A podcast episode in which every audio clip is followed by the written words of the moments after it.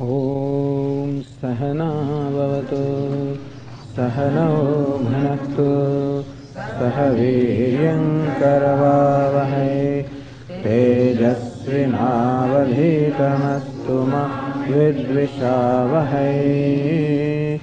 ॐ शान्ति शान्ति, शान्तिः।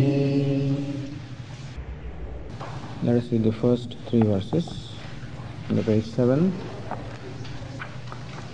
श्रीभगवानुवाच भगवानुवाच परं भूयः प्रवक्ष्यामि परं भूयः प्रवक्ष्यामि ज्ञानानां ज्ञानमुत्तमम् यज्ञात्वा मुनयः सर्वे परां सिद्धिमितो गताः। परां सिद्धिम् इदं ज्ञानमुपाश्रित्य।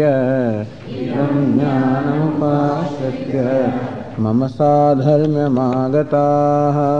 मम साधर्म्यमा सर्गेऽपि नोपजायन्ते। सर्गेऽपि नोपजायन्ते प्रलये न व्यथन्ति च। प्रलये न व्यथन्ति च। मम यो निर्महद्ब्रह्म मम यो निर्महद्ब्रह्म तस्मिन् गर्भं दधाम्यहं तस्मिन् गर्भं दधाम्यहं सम्भवः सर्वभूतानां सम्भवः सर्वभूतानां ततो भवति भारत। ततो भवति भारत। इदं ज्ञानम् उपाश्रित्य मम साधर्म्यम् आगतः। हे Arjun resorting to this knowledge they attain oneness with me and identity with me यज्ञात्वा मुनः सर्वे परां सिद्धिमितो गताः gaining which knowledge this contemplative sage becoming free from the identification of this body, attain the Param Siddhim, the most exalted accomplishment, namely moksha. So Lord Krishna said, This knowledge enables me to discover an identity with Brahman, which is my true nature, and also enables me this discriminative knowledge, this body mind complex I am not. And thus one becomes free from the bondage, as we will discuss, which is which arises from the identification. Sarge pinopajayante paralena vyasanti. They become free from the birth and pain, even though the whole world may be going through the birth and growth and death process, and creation, sustenance, dissolution, they become free from all these processes. Thus, eulogizing or praising this knowledge, then Lord Krishna started describing or telling us how He is everything, how He is the maker as well as the material. He is the one non-dual creator. Not that there are many creators. This morning the question was asked, how do you say there is one creator? Because prasadavat, like a mansion that is created by many, similarly also this universe also is a very composed entity consisting of so many components, so many ingredients. So how do you say there is one creator? Lord Krishna says, I am the creator. And through my power, which is called Maya, which brings about this union between the Purusha and Prakriti, spirit and matter, that the whole universe comes into being. so this is how the creation is described. Here, the model that is adopted by Lord Krishna is a, is a standard model of procreation as to how the progeny arises from the union of the mother and the father. Similarly, also the whole universe can be looked upon as a progeny arising from the union of this Purusha and Prakriti. So Prakriti is called Maya, the creative power. For that, Lord Krishna uses the word Mahat Brahma. Because Maya, the creative power, is Mahat, is great. Cause is always greater with reference to the effect. So Maya, which has created the universe, is greater than the universe. And Brahma, that which sustains everything, that which pervades everything. So Maya being the material cause, that from which the universe has arisen, pervades the entire universe. It's Mahat and Brahma. Mahat means great with reference to the, um, I mean, it is the effect of the creation, and Brahma means all pervading, all pervading. So Maya is all pervading. So this Mahat Brahma, this Maya is Mama is the material cause. Tasmin Garbham Dadhamyaham, I place the Garbha, the womb in this Maya. so Upanishads describe the creation process like this. Bahusyam tadaikshata, Bahusyam so kamayata, Bahusyam. In the beginning, this Lord deliberated, may I become many? And that's how he became many. That means this potential of one becoming many, or one appearing as many, this potential is there, that alone is called Maya. Somehow there is this thing about God that even though he is one and non dual, one and only one, and still there is something about him by which he appears as many. Not only as many, but even as divided. The main division that obtains here is the division between the subject and the object. Subject is a conscious being, object is a world, the inert world. So, subject is subject, object is object. This is the division. I am different, you are different. That is the real creation. That, that creates in me a sense of duality, that I am different from everything else. Everything else is different from me. And therefore I am limited by the world, and therefore I find myself a small, limited, insignificant uh, entity, helpless creature. So this sense of helplessness, insignificance that I feel is this is created by what we call this division between myself and the rest of the world. So this is what Maya creates. This is the most amazing thing. What greater magic can there be? As a magician creates something that is otherwise impossible. He takes a piece of crumpled newspaper and shows a hundred dollar bill there. It's amazing. Where did it come from? If you, of course, I'm sure you can't get anything, even in the flea market, from that hundred dollar bill. But at least it looks real when it shows us. And so, creating something where it is not, or creating an appearance of something which is not there. And this is what Maya does. And once this sense of duality comes, sense of smallness comes, creation starts. I cannot, that is where the desire comes. But I cannot accept a sense of smallness about myself. So, what the ignorance does is to create in me a sense of smallness a sense of limitation, a sense of inadequacy. And that is against my nature, therefore, that adequacy, smallness I cannot accept. And therefore, there is an urge from within me to do something about it, to become free from the sense of smallness. Any moment I become aware of my inadequacy or smallness or limitation, there is an urge to become free from that. That is called desire. So there is a, a uh, desire, this creates a desire. Avidya or ignorance creates kama or desire. Avidya, kama, karma. Ignorance, desire, action. So every action, even creation also is a product of some desire. That is why the Upanishads sometimes describe the process of creation. So kamayata, bahusyam, Lord, in the beginning of creation, desired, may I become many, desired. The idea is that any action that takes place or any act of creation presupposes a desire. But desire itself shows what? So people ask this question why, uh, why did God have to create this world? He created the world, that means that there was a desire to create. And the desire is a product of inadequacy. Desire can always be for something which I do not have. I cannot have desire for something which I already have. Desire is always for something that I do not have. And therefore, desire always arises from a sense of inadequacy. I lack, that I am lack, I am lacking, I am lacking because of absence of something. So desire shows a lack, a sense of inadequacy. So unless uh, limitless feels a sense of inadequacy, imagine limitless feeling a sense of inadequacy limitless desiring. How is, is it not contradictory? So the contradiction starts right from there. If we find contradictions in life, it is no wonder because the whole creation originated from contradiction. The limitless desiring, where desire is an indication of inadequacy, of some lack, some want. So this question, how can there be lack or inadequacy, want in God who is limitless? So Swamiji asked so many questions this morning. Why did he create this? Is he some kind of a sadist? Is he created this for his own pleasure? But how can he get pleasure? Does he get pleasure out of our suffering or what? Any kind of a motive if you impute behind the creation, there will be problem. If you impute any kind of a motive behind creation that God created, oh, because He was alone, so He thought, let me become many so that I will have company. Does it mean that he feels bored without company? He feels bored, then he's like you and I. How can he call limitless? Oh, he created this out of his pleasure. Does it mean that without creating he is not pleased? Then how can he be God? So desire is something that inexplicable. That you and I desire also is inexplicable.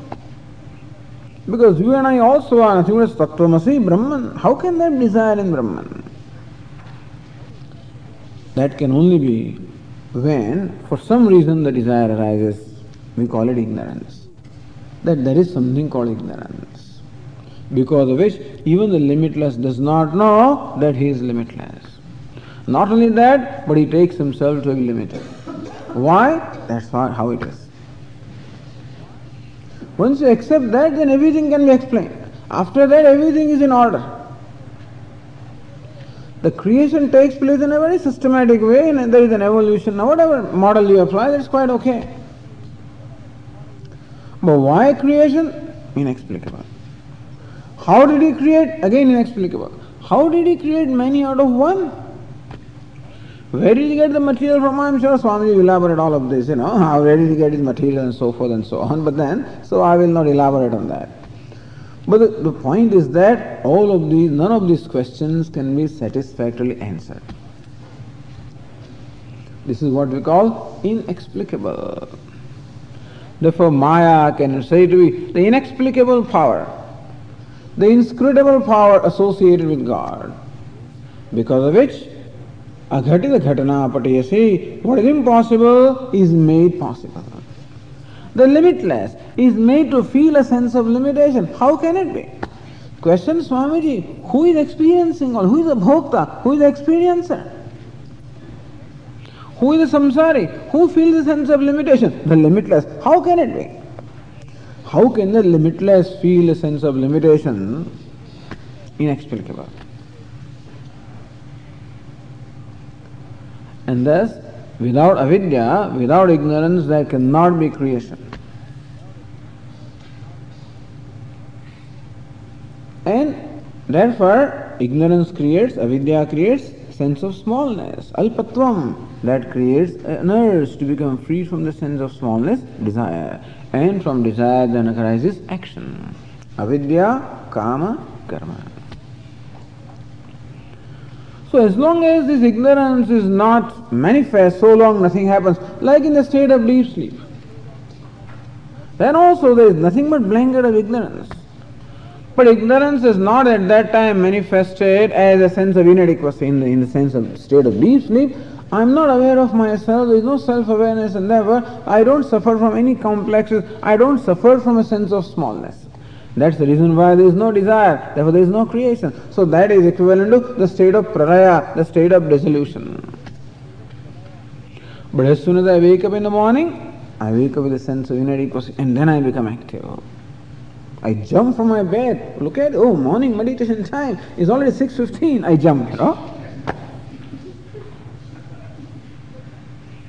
So moment that's how the this is how they explain creation. There are different ways of explaining creation, but one way of explaining is the process of waking up. From sleep, when I am totally asleep, to the state when I totally become wake up. You can imagine several states or several stages there. That first of all, I wake up, I am just general awareness is there. Just general awareness. Then I become awareness aware of myself as an individual. Then I become aware of the environment around me. Where am I? You know, I thought that I was in Ahmedabad or someplace. Then I realize that I'm here. You know, because when you come to the camp, all of a sudden, you know, you are shifted from a few hundred miles And maybe in the first morning we are not oriented as yet because you came late at night, you want to sleep, in the morning you don't know where you are. And then you become aware of this Shabda the objects of the world. So that's how Sankhya explain the process of creation. In the beginning there is nothing but avyakta, unmanifest, blanket of ignorance. Then Mahat Tattva, what we call a general awareness. Then Ahankara, you know, the, the, the sense of individuality. Panchatan matrani, the five elements, I become aware of the elements, then I become aware of my body, then I become aware of where I am, time and space, where then what all I have to do, and then all activities start.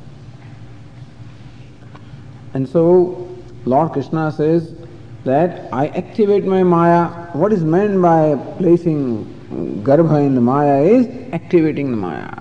That the potential, the, the creative power is there in a sleeping state and then it is made active and that's how the creation begins. Sambhava Sarabhutanam Tato. I mean, our, our, at this point, our intention is not to go much into this process of creation, etc.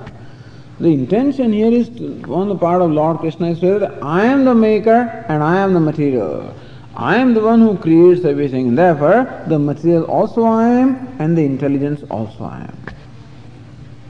Sambhava sarabhutanam tato bhavati bharata. From this initial process of activating my Maya, sarvabhutanam sambhava, the, the creation of all the beings takes place from there. So whatever is created subsequently, so imagine that in the beginning of the creation, the first desire arises, cosmic desire arises, may I become man, whatever that desire is. Imagine all the living beings, all the creatures going to sleep simultaneously together. The whole world is asleep. Imagine that state. That is called state of dissolution. But when we go to sleep, that time we don't get destroyed, we remain intact in the sense that our personality remains intact, our desires and inadequacies and aspirations and everything remains intact, it, it just becomes blanketed by ignorance, doesn't get destroyed. So everything is there in a potential state, in a state of deep sleep. That's the reason why when I wake up, the same person wakes up, not a different fellow. So similarly also they say that what is called pralaya or the state of dissolution is all the creatures go to sleep simultaneously. The whole world is sleeping. And then the first desire arises at the beginning of creation. What is, you know what that desire is? Is the combined desire of all the creatures. The combined desires of all the creatures becomes the very first desire at the beginning of creation. And from then the creation unfolds. That one desire, one sankalpa, one deliberation unfolds itself in the form of this creation. That is going on and on. Sambhava sarvabhutanam tato bhavati bharata He Bharati Arjuna. From that, the Sambhava, the creation of all the beings takes place from that. In short, Maya is something that is dependent upon me. It is my power. I activate that power and bring the whole universe into creation. Bring the creation of the whole universe. Lord Krishna says, not only that time I am so it's not that Lord created only at that time, the creation continues.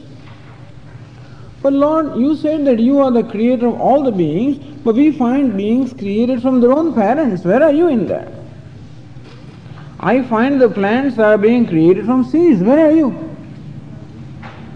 I find that the human beings are born of their the parents. Where are you in that? So all these things that are being born, we find them being born from their respective causes. Lord Krishna says, I am the creator. How can you be that? Maybe you created at the beginning, but right now who creates? Right now we find that the, the progeny or the creation takes place from the respective causes. For example, this pot also is created from its own cause, which is clay. And the cloth is also created from its cloth, that is cotton. Where are you in that? Sambhava sarvabhutanam tato bhavati bharata. Here Arjuna, the being, all the beings, the birth of all the beings takes place from me, but we find that the birth of beings takes place from their own causes. So question is, where is God?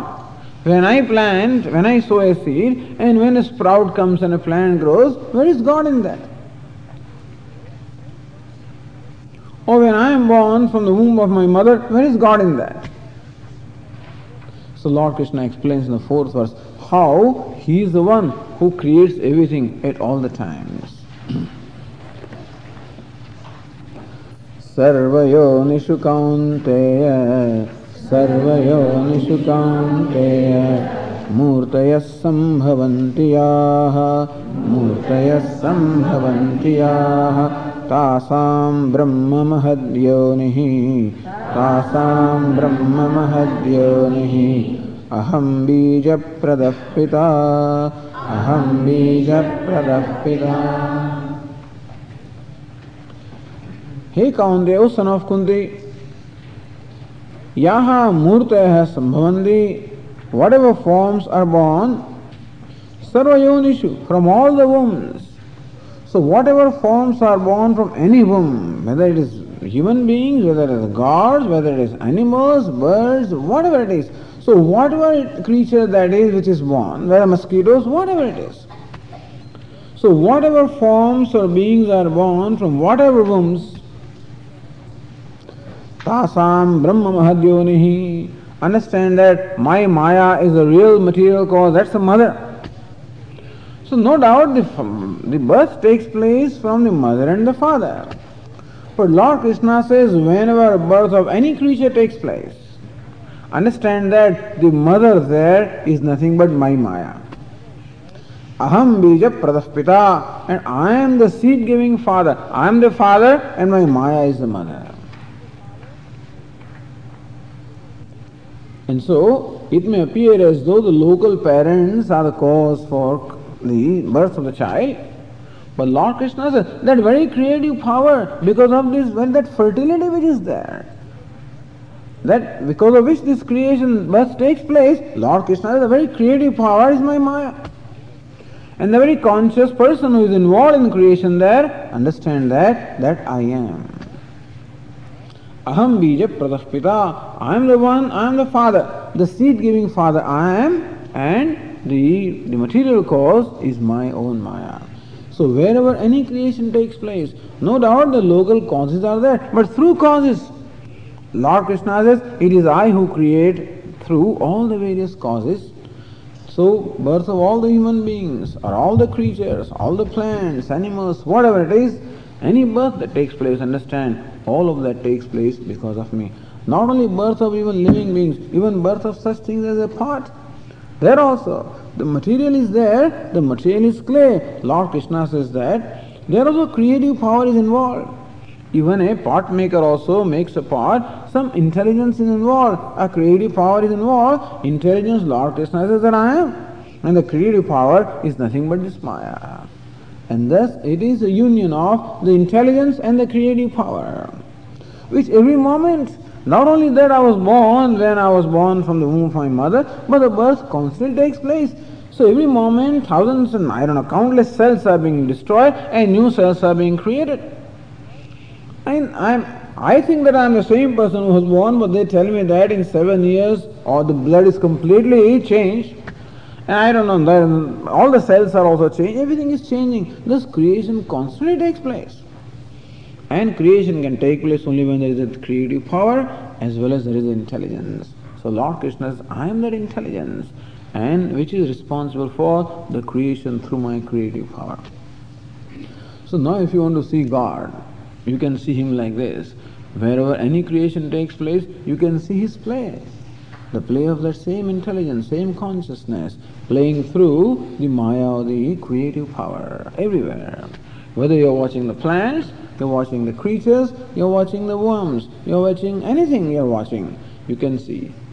Not only of the conscious sentient beings, even the creation taking place in the insentient world also, there also Lord says, I am the creator. At least when we understand this, uh, one thing that can happen to us is that at least we can become free from any pride. As Swamiji was saying yesterday, I guess, about the self-made person, you know, I'm the self-made man. I did everything again, but then this it's nice. And still, at least I says, that's all right. But it will be helpful for me to remember that when I do something, the ability to do that, that's a creative power.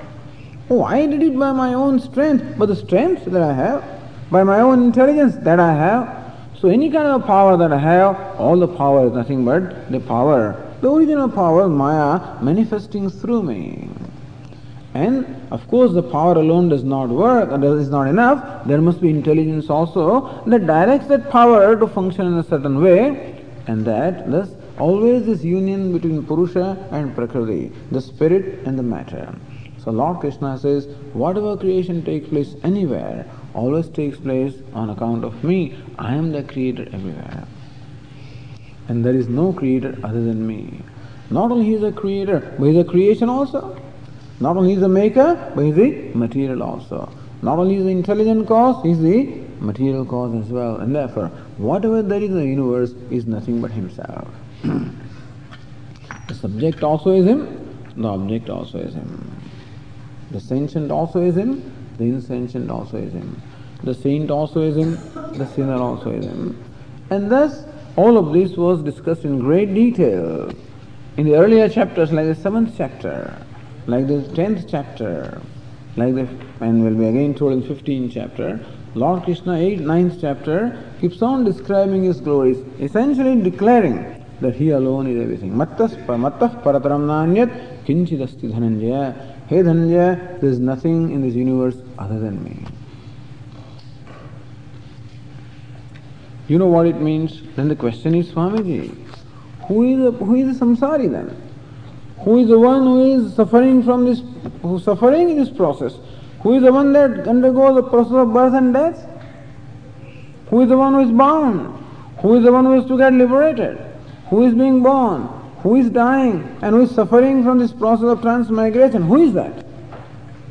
Only one answer can be there, and that is Him alone. So is Brahman alone. So God alone or Brahman alone is the one who is samsari also. And that's the one who is to be liberated also. and thus we are told how, on account of ignorance, this God or Brahman alone becomes a jiva. He becomes as though an individual being and suffers from the sense of limitation and then struggles to become free. So it is not that God, because question is often asked, why should God create like, why should God do this? Why should He create us and then have this ignorance and then have a struggle through all of this? So if God created all the people who are different from Him, then these questions would have been alright.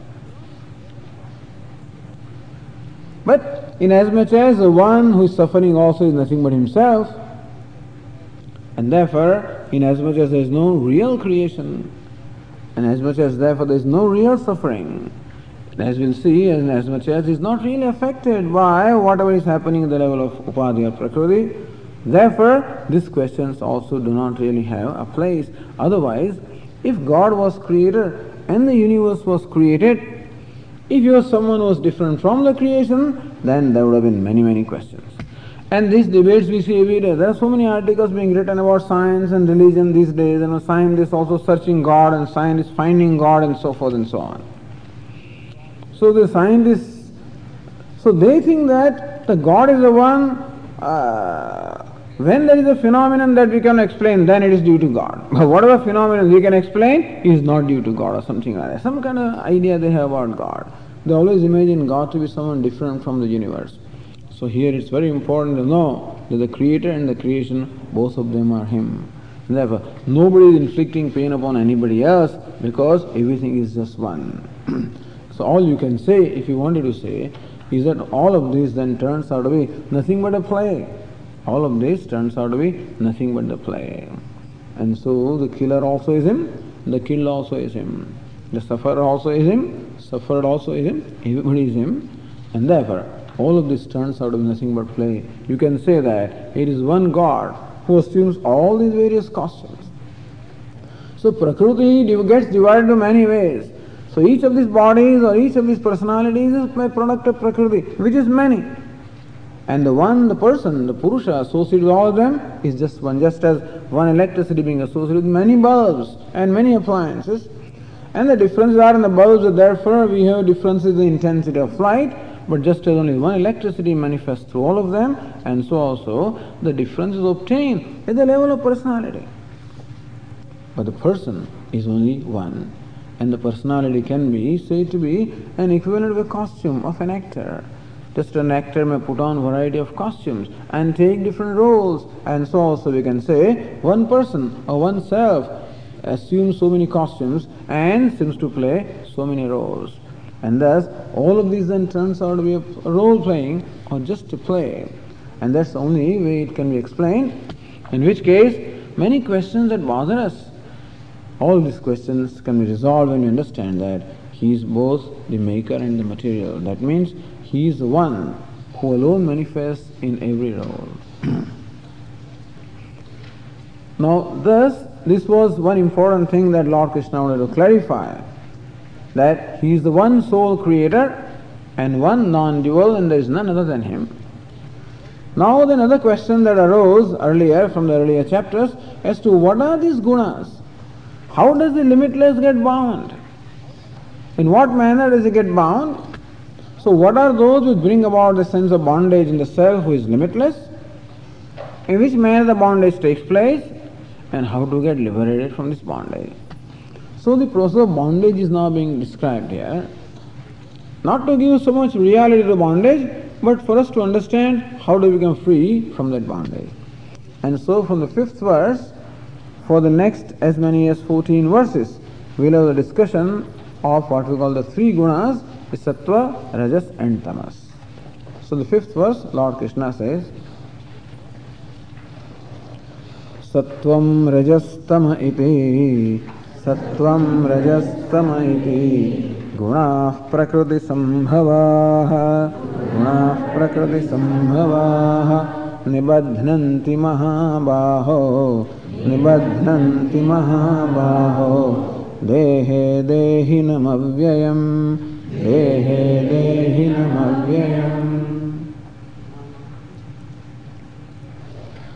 सत्वम रजह तमह इति lord Krishna so these are called गुणाः these are called guna.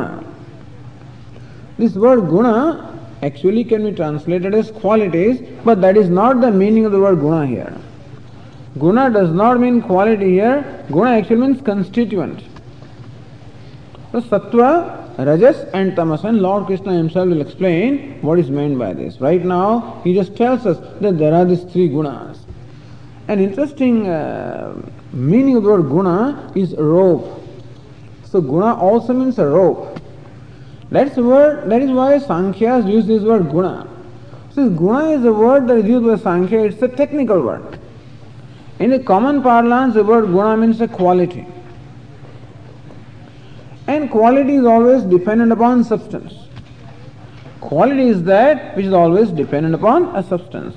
For example, this is a cloth which is orange color. So orange can be said to be the, the quality of this cloth and orange itself cannot be independent, cannot exist independently. It always requires a locus, like a substance, that is a cloth. Just as quality is always dependent upon the substance, so also what we call gunas, sattva, rajas, tamas, also are dependent. That means these gunas do not have an independent existence, they depend upon consciousness for their being. They depend upon the self consciousness for their being in that sense, they are called gunaha because they are dependent. They are called gunaha also because, like rope, they also bind. And therefore, the Sankhyas use this expression guna. It's a, just call it guna, don't translate it. You can, if you want to translate, you can call it constituent. सत्वम रज तम। All this three words are in the neutral gender so सत्वम रज तम इति। गुण प्रकृति संभव। प्रकृति प्रकृति means Maya here so माया सर्वी त्रिगुणात्मिका माया सत्व सत्वरजस तमो गुणात्मिका माया। This also by the way this maya is is something that is inferred by the way maya is a cause And cause is something that is inferred from the effect. We are not going to discuss too much about Maya here because that's, you know, I mean, already uh, there is there is enough thing here, and talking too much about Maya perhaps can uh, uh, further can create certain, you know, I mean, uh, our heads can start reeling. But basically, Maya is a cause, and Maya is something, not something that we can perceive. What we can perceive is the effect, namely the creation of the universe. That's the creation. And from the create, the effect cannot be unless the cause is, and therefore the universe must be born of a cause. And the cause and the effect must have the same kind of characteristics as the cause has. So therefore, as the Sankhya has explained to us, when we observe the universe, we find that the universe is made up of these three gunas. One way to explain the universe is that is made up of five elements. The space, air, fire, water and earth. That's one way of explaining universe. Another way of explaining is that it is made up of three gunas, sattva, rajas and tamas. As Lord Krishna himself will explain, sattva is that which is transparent, that which is pure, transparent, that where there is peace, silence, tranquility, balance, happiness, harmony, this is the sattva. Rajas, as Lord Krishna will explain, where there is an attachment, where there is activity, when there is restlessness, agitation, that is the rajas. And tamas, where there is dullness, darkness, laziness, inactivity, lack of any kind of motivation, this is the tamas. Sattva, rajas, and tamas. So every human being is the, the disposition will be explained as a composite is a, as a combination of these three gunas sattva, rajas and tamas. So that's what we find about ourselves also. Sometimes we find our mind is very tranquil, very peaceful. We enjoy tranquility, peace, transparency, cheerfulness. There are moments when we enjoy that. That is the sattvic state of mind. Supposed to be there in the morning, when we wake up in the morning. It's not always there, but supposed to be. That's why, because if we had a good rest during the night, if we had good sleep, then we wake up fresh in the morning. At that time, the mind is likely to be more likely to be quiet and tranquil and cheerful. Sattva. As the sun rises then, as the sun rises and the sun starts rising up, slowly the rajas, the rajoguna starts. That's the reason why usually the activity should start at the sunrise, not before that. In India, of course, activity starts at 11 o'clock, so forth, you know, when the sun is already high. But in the Western countries, we find People go to work at 10 o'clock, 10.30, 11 o'clock, you know.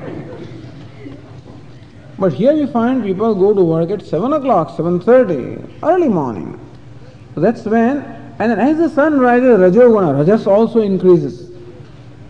And then when the sun starts setting, the Rajas also decreases, giving place to Tamas. So early morning, when the whole atmosphere is very tranquil, Sattva. When the sun rises, then the, the beings also wake up and all the activity starts, rajas. And then when the sun starts setting, starts setting, slowly tamas, and then darkness comes in the night, that is the tamas. Sattva, rajas.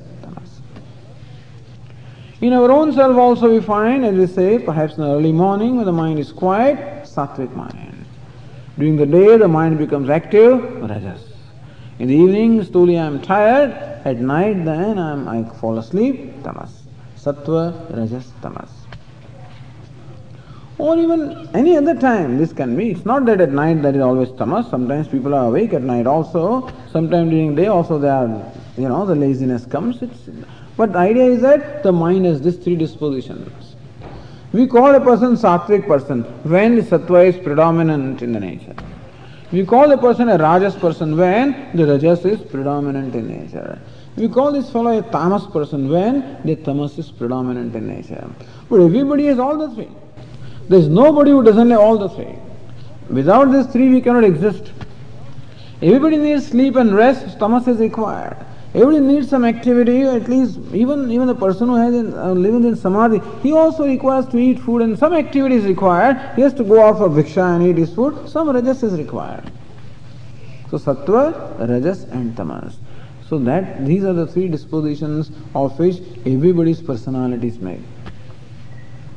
Not only our personality, personality of all the creatures is made. Not only of the creatures, personality of the whole universe also is made that way. Sattva, Rajas and Tamas.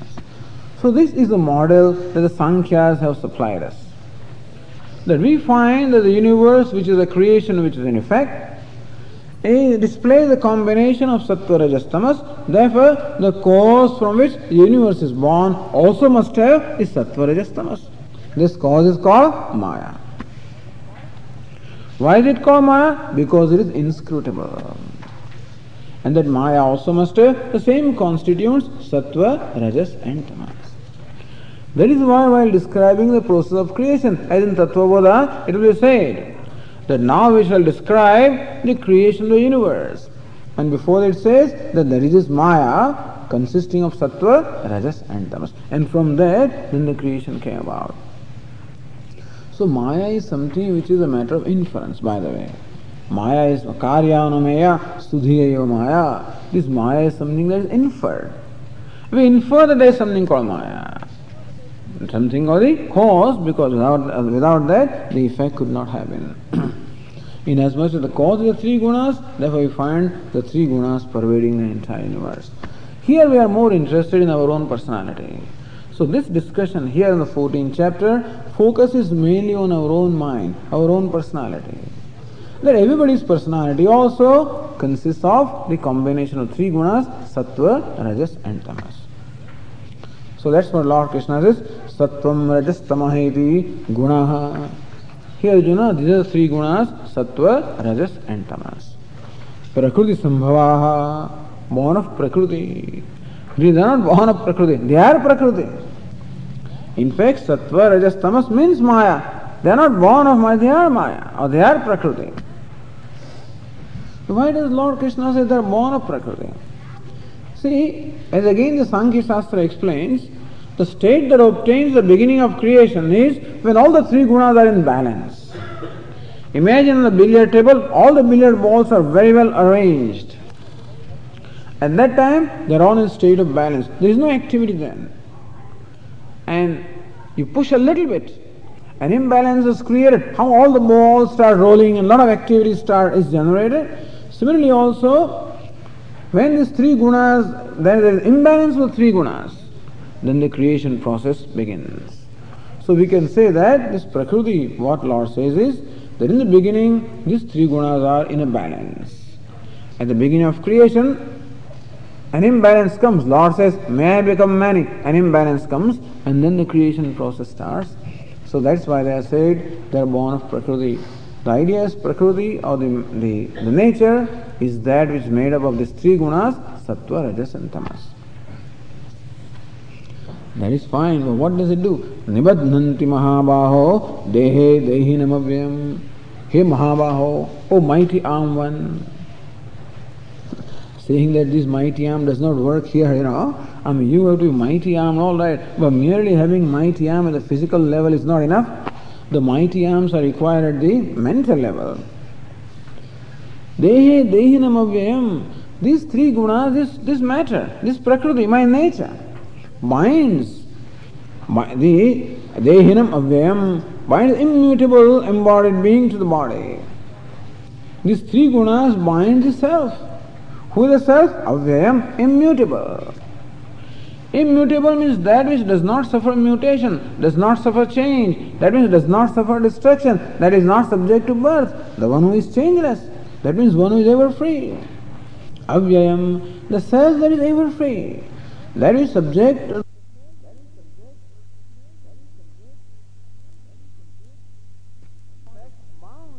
in fact bound to this body by these three gunas, sattva, rajas, and tamas. That's what they call gunas. Gunas are also ropes. Like ropes, they bind the self. Really, gunas don't bind the self. You know what binds the self? It is ignorance. These gunas are just our personality. Mind is sattva, rajas, tamas. So, in our own personality, you know, we can see how our personality is born of these three gunas. We have this gross body. Then we have what we call the subtle body. The gross body is primarily the product of tamas, the gross. Then we have the organs of action. the five organs of action, and we have these pranas, they are primarily product of rajas. And we have the five organs of perception and the mind, that is all the know, equipment of knowledge, they are primarily the product of sattva. So in our own personality also, from sattva are born the organs of perception and the mind. From rajas are born the organs of action and prana. And from tamas is born this gross body. So our personality that consists of the gross and the subtle body is a product of sattva, rajas and tamas. How can this bind the self? This personality consisting of the body, sense, mind, intellect complex binds the self. It cannot bind the self. This is this limited, little insignificant thing. How can it bind the self that is limitless? But it binds on account of ignorance. So, what causes bondage really is not the body. What causes bondage is not the mind. It is not that I am bound because I have a body or I have a mind. I am bound because of ignorance. See, ignorance is that which binds the self with this prakriti or with this personality, consisting of the gross and the subtle bodies. This we discussed earlier, how ignorance creates the sense of smallness. Ignorance means I do not know the true nature of myself. And therefore, I take what I am not to be myself.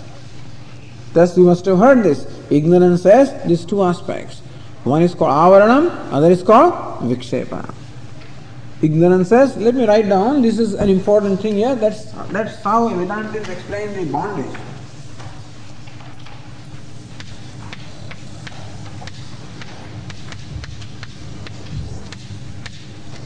Avarana and Vikshepa or veiling and projection. Together this is called avidya.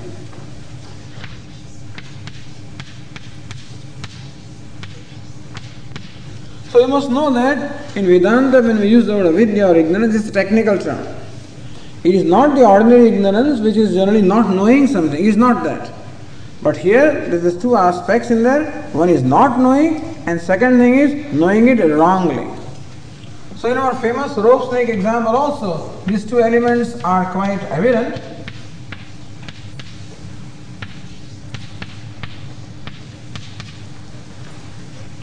You know when this projection of snake can take place? It's an interesting thing. That there is a rope lying in front of me and I have I perceive a snake there. So some peculiar conditions must be satisfied and then only this kind of a bhrama.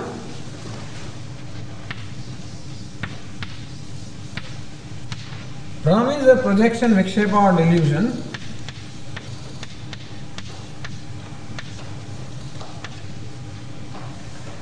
Can take place only when, number one, I do not know the rope,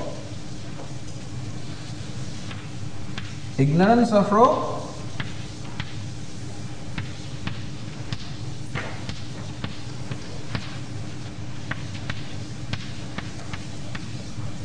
and then projection of snake.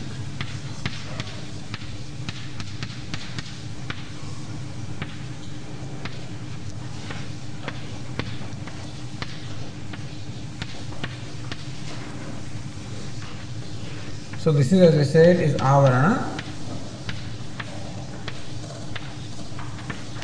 And this is called vikshepa.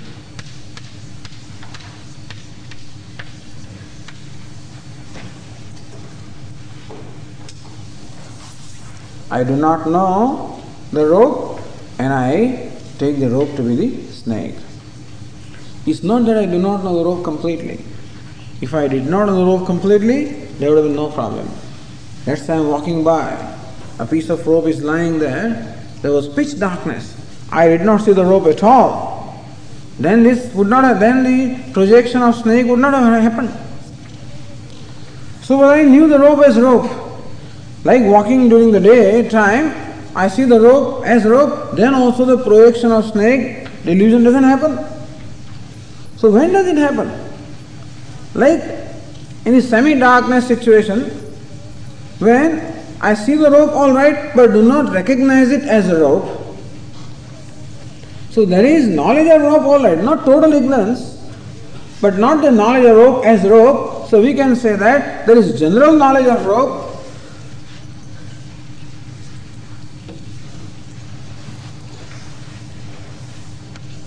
What we call the samanya jnanam.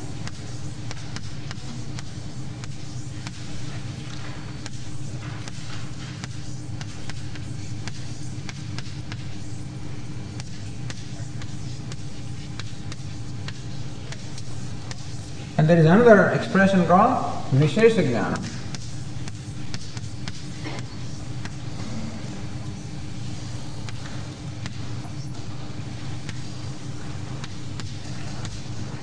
The particular knowledge.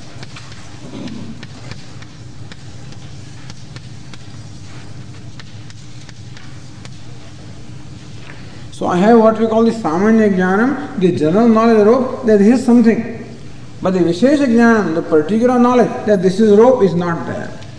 So Samanya Jnanam is present, Vishesha Jnanam is absent. So this must be there. Presence of Samanya Jnanam, Vishesha of the absence of particular Jnanam. So I know it as something. I know it as an object. Something is existing. But I do not know the particular aspect that it is rope.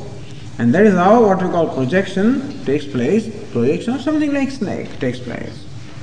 So for this projection, all this bhrama all this delusion, for happening, this very peculiar condition must be satisfied that the samanya jnanam, general knowledge should be there.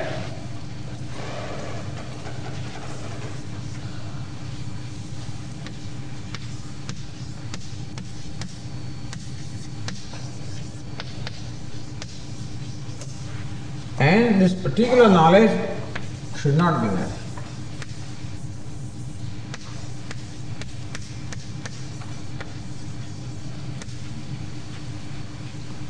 This is the example of rope snake. So understand, ignorance involves these two aspects, not knowing the rope as rope and therefore taking it to be the snake, projecting a snake there. Something like that happens about ourselves also. It's not that I am ignorant of myself. I cannot be totally ignorant of myself, but I know that I am. I know that I am a conscious being, and therefore I have what we call a general knowledge about myself. Ahamasmi sadabhami. I am there, I am conscious. For the Vishesha Jnanam, the particular knowledge about myself that I am Brahman, I am limitless, I am non dual, this is not there. And therefore the projection takes place. Where does the projection take place? In the Vishesha particular aspect.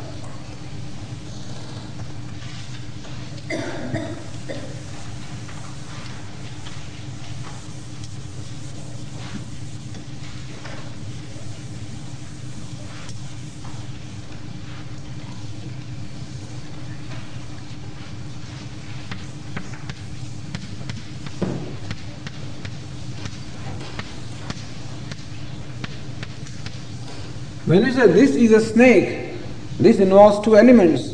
One is this is. Really, this belongs to the rope. The this is part, you know, belongs where, you know, to the rope because I know that object, this, but the rope part I do not know. Of that object is lying in front of me, I know it is generally existing there, but I do not know specifically that to be a rope, and therefore this is this element, this part belongs to the rope, and this is projection.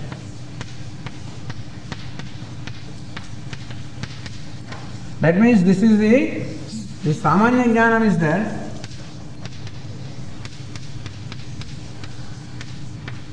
So we say that this is is the samanya jnanam, and this snake is that which is the projection.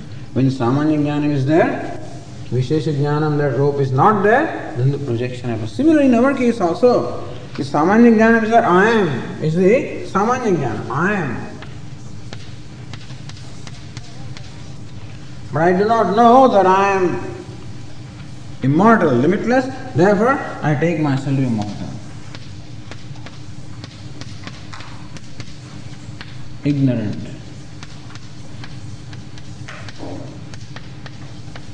Unhappy.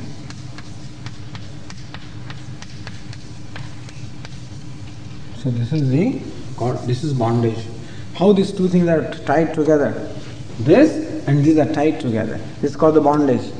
Two things are joined together. There is a knot between the two. This is called granthi.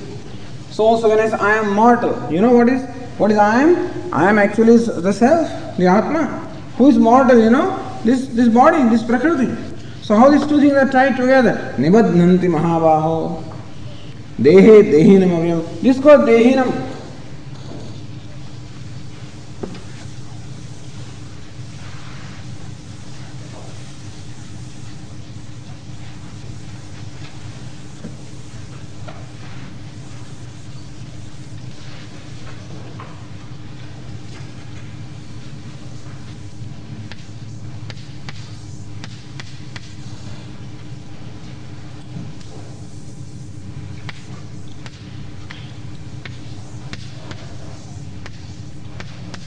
When I am a man, then this I am, that is the self. What Lord Krishna here calls the embodied one.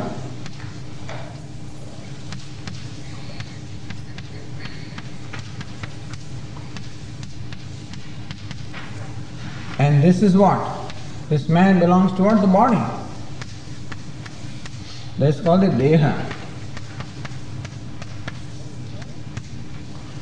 How the self is tied to the Dehe, Dehinamavayam. The Atma is tied to Anatma. This is called the, the Granthi.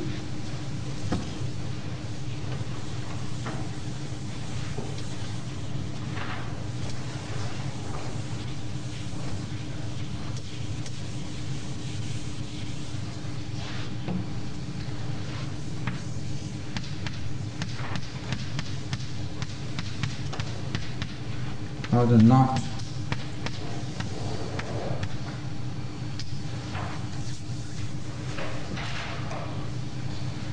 The self, or oh, this is the non-self. So ignorance, this Maya, this is called Maya. How can this be? How can the self be tied to non-self?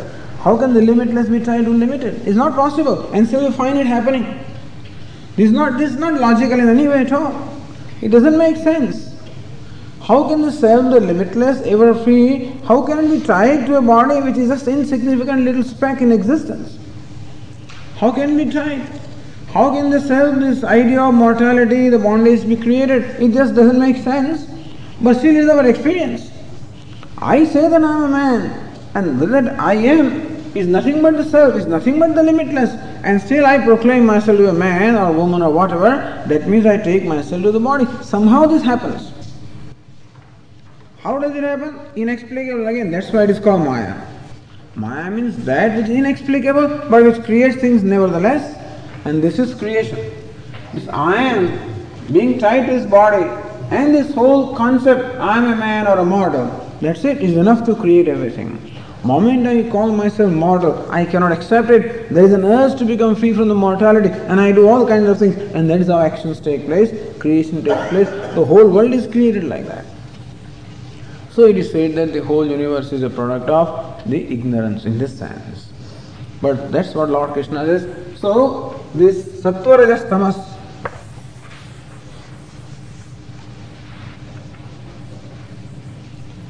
So this is called Prakriti.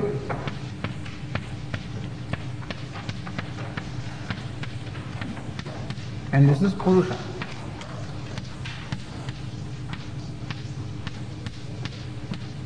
This Prakriti itself is Sattva.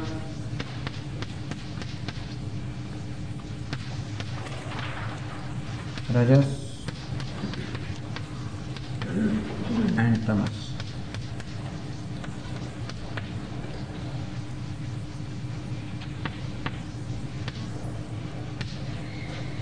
So Purusha is bound to Prakriti, tied to Prakriti. That's, that's what Lord Krishna wants us. Once we understand this, of course, in what way then is depending upon what is predominant in the Prakriti, the nature of bondage will, dif- will vary.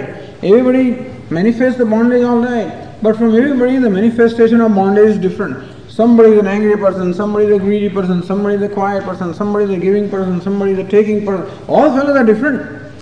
So nature in which the samsara manifests is different depending upon the composition of these three. But it is the ignorance that creates this tie-up of the self and the non-self. And so, dehe dehinam avyayam, even though avyayam, this is, Im, this is immutable, this is immortal, it's ever free, limitless. Somehow is somehow tied to this which is mutable, which is mortal, which is limited in every way. And this is how ignorance is explained. So, inasmuch as this is inexplicable, it doesn't defies all logic, it doesn't make any sense, therefore it is called Maya, which as though creates what is impossible impossible. Understand also that this bondage also is an appearance, not that Maya, this snake is an appearance, similarly also that I am bound also is an appearance. But unless I, until I know the snake to be real, unless I know the snake to be a projection, it's a real thing for me. And so until I find out that the sense of mortality is unreal, it is very real from me and I suffer from that. So just as for the perception of snake creates fear and all kinds of reactions in me, and so also this sense that I am a human being, I am a mortal being, creates all kinds of reactions and suffering in me. And so all of the suffering is though no reason to be there, is all there, and that's why the cause is said to be Maya. Maya means that which is inexplicable. So this is how then everything can be explained. Once you accept this, then everything can then analysis will work from here on. All psychology everything will work from here on. But as to how this came about, that is where this process of ignorance is described. Okay.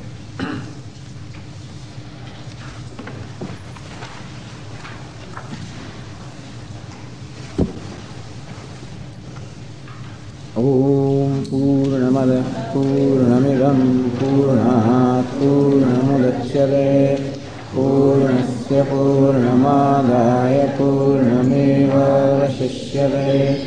ॐ शान्तिः।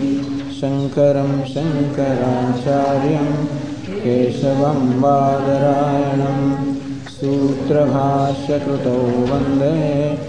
भगवन्तौ पुनः पुनः ईश्वरो गुरुरात्मेति मूर्तिभेदविभागिने व्योमवद्व्याप्तदेहाय दक्षिणामूर्तये नमः। ॐ शान्तिः शान्तिः शान्तिः।